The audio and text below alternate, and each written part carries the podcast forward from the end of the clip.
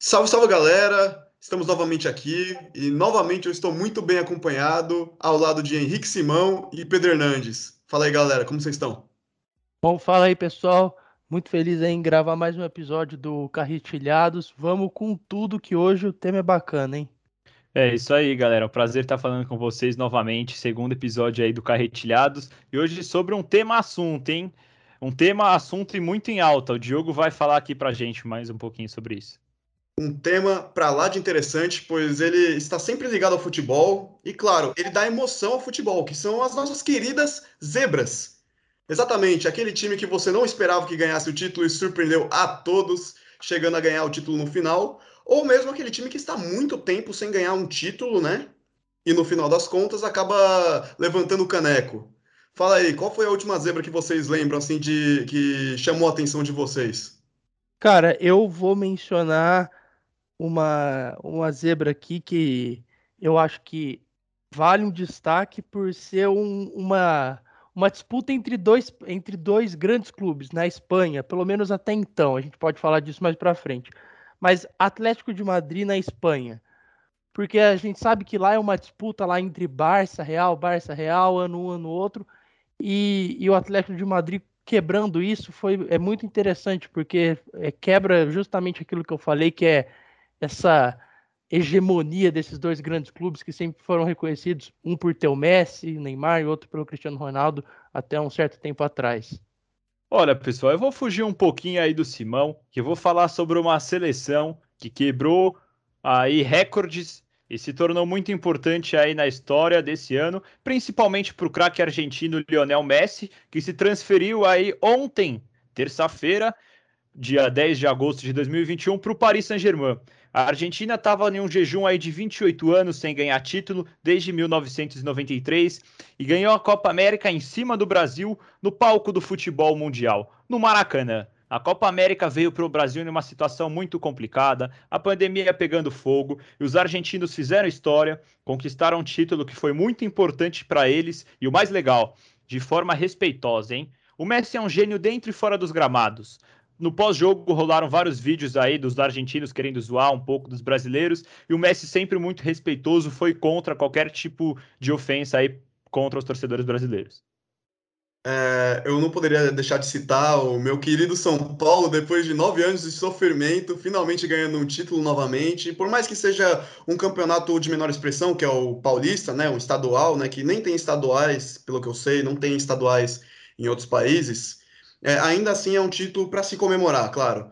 E parece que 2012 é um ano da sorte, porque também teve um título que há muito tempo não era ganho, que é o do Chelsea na Champions League, né? O Chelsea é outro time que eu tenho muito apreço e ganha a Champions League nesses dois anos, 2012 e 2021.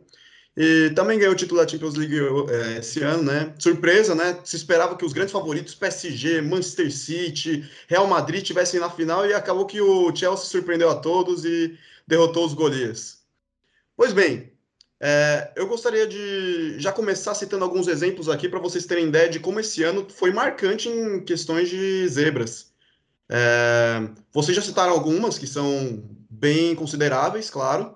E, inclusive, eu vou recitar elas para contextualizar, porque no campeonato nacional de vários países tivemos muitas surpresas. Por exemplo, o Rangers na Escócia ganhou o campeonato invicto ele não perdeu um jogo. E era uma sequência de títulos de 10 anos que só o Celtic ganhava.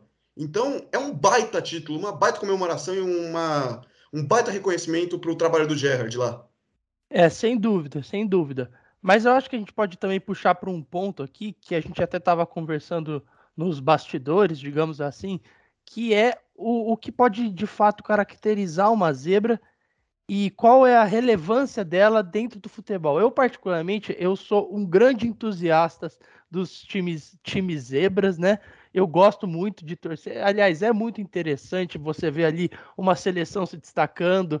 A gente pode citar o exemplo da Euro também, como, um, como prova disso. Ou mesmo um clube no Campeonato Brasileiro, a gente vê aí o Fortaleza, o valente Fortaleza, que está ali encostando, beliscando a liderança a gente pode citar a Dinamarca a, na Eurocopa que acabou de acontecer é, ainda esse ano, né? Enfim, eu acho que é isso que deixa o futebol muito legal. Uma das coisas, é claro, uma das coisas que deixa o futebol muito legal é esse, esse inesperado. Uma equipe lá simpática às vezes, uma equipe sem, muitos, sem muitas ambições, chega no, chega no campeonato, começa a adotar uma estratégia muito particular ali, começa a vencer os jogos e a gente vai acompanhando ela, acompanhando ela, o crescimento dela ao longo do campeonato. Elas come, vem, primeiro vence ali o primeiro jogo, depois pega um adversário um pouco mais, difícil, vence o terceiro jogo como forma de provar que tá, tá ali para disputar mesmo, e em seguida vai até, até o final ali, às vezes até é, alcançando títulos, que é esses exemplos que a gente veio dando aqui. É isso aí que você mencionou muito bem. A zebra sempre esteve e acredito eu que sempre estará no futebol. Então, antes do Diogo retomar alguns outros tipos de, é, de zebra que existem, queria contextualizar para o pessoal que nos ouve um pouquinho rapidamente da onde vem a origem do nome, né?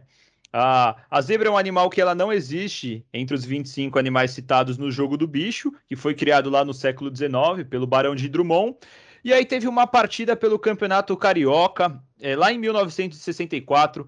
A Portuguesa Santista ia jogar contra o Vasco e o técnico Gentil Cardoso, o lendário técnico de futebol, ele acabou inventando esse termo depois de ser questionado sobre o que poderia acontecer no jogo.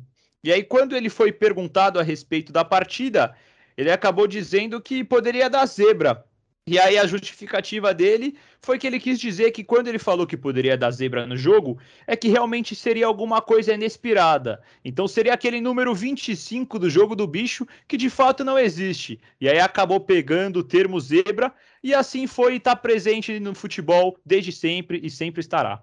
De fato, é realmente um, um aspecto muito marcante né, do futebol em si, tipo, da história do futebol. As zebras são o que tornam o esporte emocionante. E quando eu penso em emoção e penso em zebra, eu imediatamente começo a me lembrar do Leicester City de 2016. Que time maravilhoso! O time que revelou estrelas como Marrez, Kanté e Vardy. E esse time, para quem não sabe, é, contextualizando um pouco, o time do Leicester City subiu na temporada 2013-2014 para disputar a Premier League de 2014-2015. Inclusive, surpreendendo a todos contratando o Cambiasso, jogador clássico da Inter de Milão. E na temporada 2014-2015, lutou contra o rebaixamento.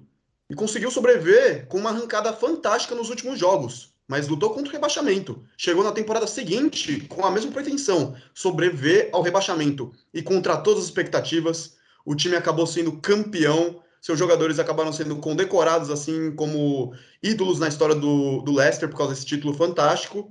E claro, esses nomes ficaram marcados até hoje, né? Nomes que a gente nunca vai esquecer e que acabaram ganhando até um pouco mais de destaque. Alguns deles continuaram no Leicester, como o caso do Schmeichel e o caso do Vardy, mas outros acabaram indo para outros clubes, como o Kanté no Chelsea e o Mahrez no Manchester City. Bom, Diogo, teve uma aí que eu acabei de lembrar, no momento que a gente tá, você estava falando aí, que eu, eu acho que é importante a gente citar, mas a, a campanha da Croácia na Copa do Mundo de 2018 a Croácia chegou à final dali da decisão contra a França, acabou perdendo, mas a trajetória deles foi muito legal ali na fase de grupos e depois nas oitavas, quartas, semi. E era muito interessante, assim, de fato, muito interessante mesmo, é, você acompanhar o, a vontade dos jogadores de estar ali é, participando de uma Copa do Mundo, pensar que a temporada já tinha acabado o Modric, sem dúvida, foi um grande destaque ali daquela seleção. Mas você vê, a, você vê a equipe comemorando, incentivando um ao outro, é de fato muito marcante e, e sem dúvida é um dos grandes pontos no futebol. E também eu lembro daquele, daquela semifinal lá que, se não me falha a memória, foi contra a Inglaterra, próxima Inglaterra, na qual é, no pós-jogo comemoraram, a família de algum, do, de algum dos jogadores entraram em campo, eles comemoraram muito a classificação de, inédita deles para a final. Então foi, é muito bacana ver também o, o, o pós-jogo nesse caso, né? Digamos assim. Então é, tá aí uma zebra que eu, que eu acho que vale ser citada também da Copa do Mundo. É muito bem, bem lembrado, Simão. Eu queria aproveitar então para puxar o gancho e fazer uma pergunta para vocês, meus caros amigos. O Diogo acabou citando São Paulo, Mas até que ponto vocês acham que existe a zebra no futebol ou não? Porque assim, o São Paulo ficou 3.084 dias, pessoal, sem comemorar um título, sem o torcedor poder gritar é campeão. O último tinha sido lá na Sul-Americana de 2018, como o Diogo já bem falou, mas a gente sabe que o São Paulo tratou o Campeonato Paulista de um jeito diferente. Tratou o Campeonato Paulista como Copa do Mundo. E aí, quando acontece esse tipo de situação, o time tá mais para zebra ou o time se preparou para ser campeão? E mesmo de um, vindo de um longo jejum, é zebra ou não é zebra? O que, que vocês acham? Eu configuro como zebra, para mim, times que estão ou há muito tempo sem ganhar um título, ou times que são tecnicamente inferiores, ou seja, chegam, entre aspas, menos preparados para disputar o título e acabam surpreendendo. É, por isso que eu configuro São Paulo, claro, nós estávamos vendo o exemplo de um time que era relativamente forte, de fato, mas que estava muito tempo sem ganhar título, então tinha esse peso nas costas, né? Que, de fato, muito tempo sem ganhar o título pesa bastante. Temos o exemplo do Tottenham, que nos últimos anos disputou algumas finais de Champions League, de Copa da Inglaterra, mas não ganhou, porque o peso de não ter ganhado um título há muitos anos acaba freando uh, o impulso dos jogadores de comemorar. Como, por exemplo, o Harry Kane. Né? É louco de imaginar que o Harry Kane não tem um título na, na carreira dele. E assim como o Messi não tinha título pela seleção argentina, como o Pedro tinha citado mais cedo, realmente é coisa de louco isso, de, de se imaginar. Nesse caso, eu acho que para mim configura as duas coisas. É minha opinião, mas eu entendo uma discórdia quanto a, a esse, esse pensamento. Eu acredito que foi uma uma zebra sim, por mais que a equipe tenha se preparado, porque eu entendo que o, o isso seja uma situação diferente de uma equipe é, azarona. Por exemplo, o São Paulo se preparou, tratou o, o Paulista como uma competição muito mais importante, até pela necessidade que o clube estava devendo com o torcedor, mas não, não acho que o, o fator se preparar é, seja, seja determinante para isso. Então acredito que foi sim, do mesmo modo que se o, uma outra equipe bem inferior ali, que não seja nada favorita, se preparasse e ganhasse, seria também zebra do mesmo jeito. Bom, rapaziada, é, levando em conta esses aspectos, eu gostaria de citar os outros títulos né, desse ano, né, para vocês mesmo opinarem se vocês configuram como zebra ou se vocês configuram como até um título esperado. Por exemplo, é, há muitos anos a disputa estava só entre Real Madrid e Barcelona, e quem ganhou esse ano foi o Atlético de Madrid, sete anos sem ganhar o título do Campeonato Espanhol. Já na Itália, foi a Inter de Milão, quebrando um jejum de 11 anos sem o título. E são dois times que são relativamente grandes.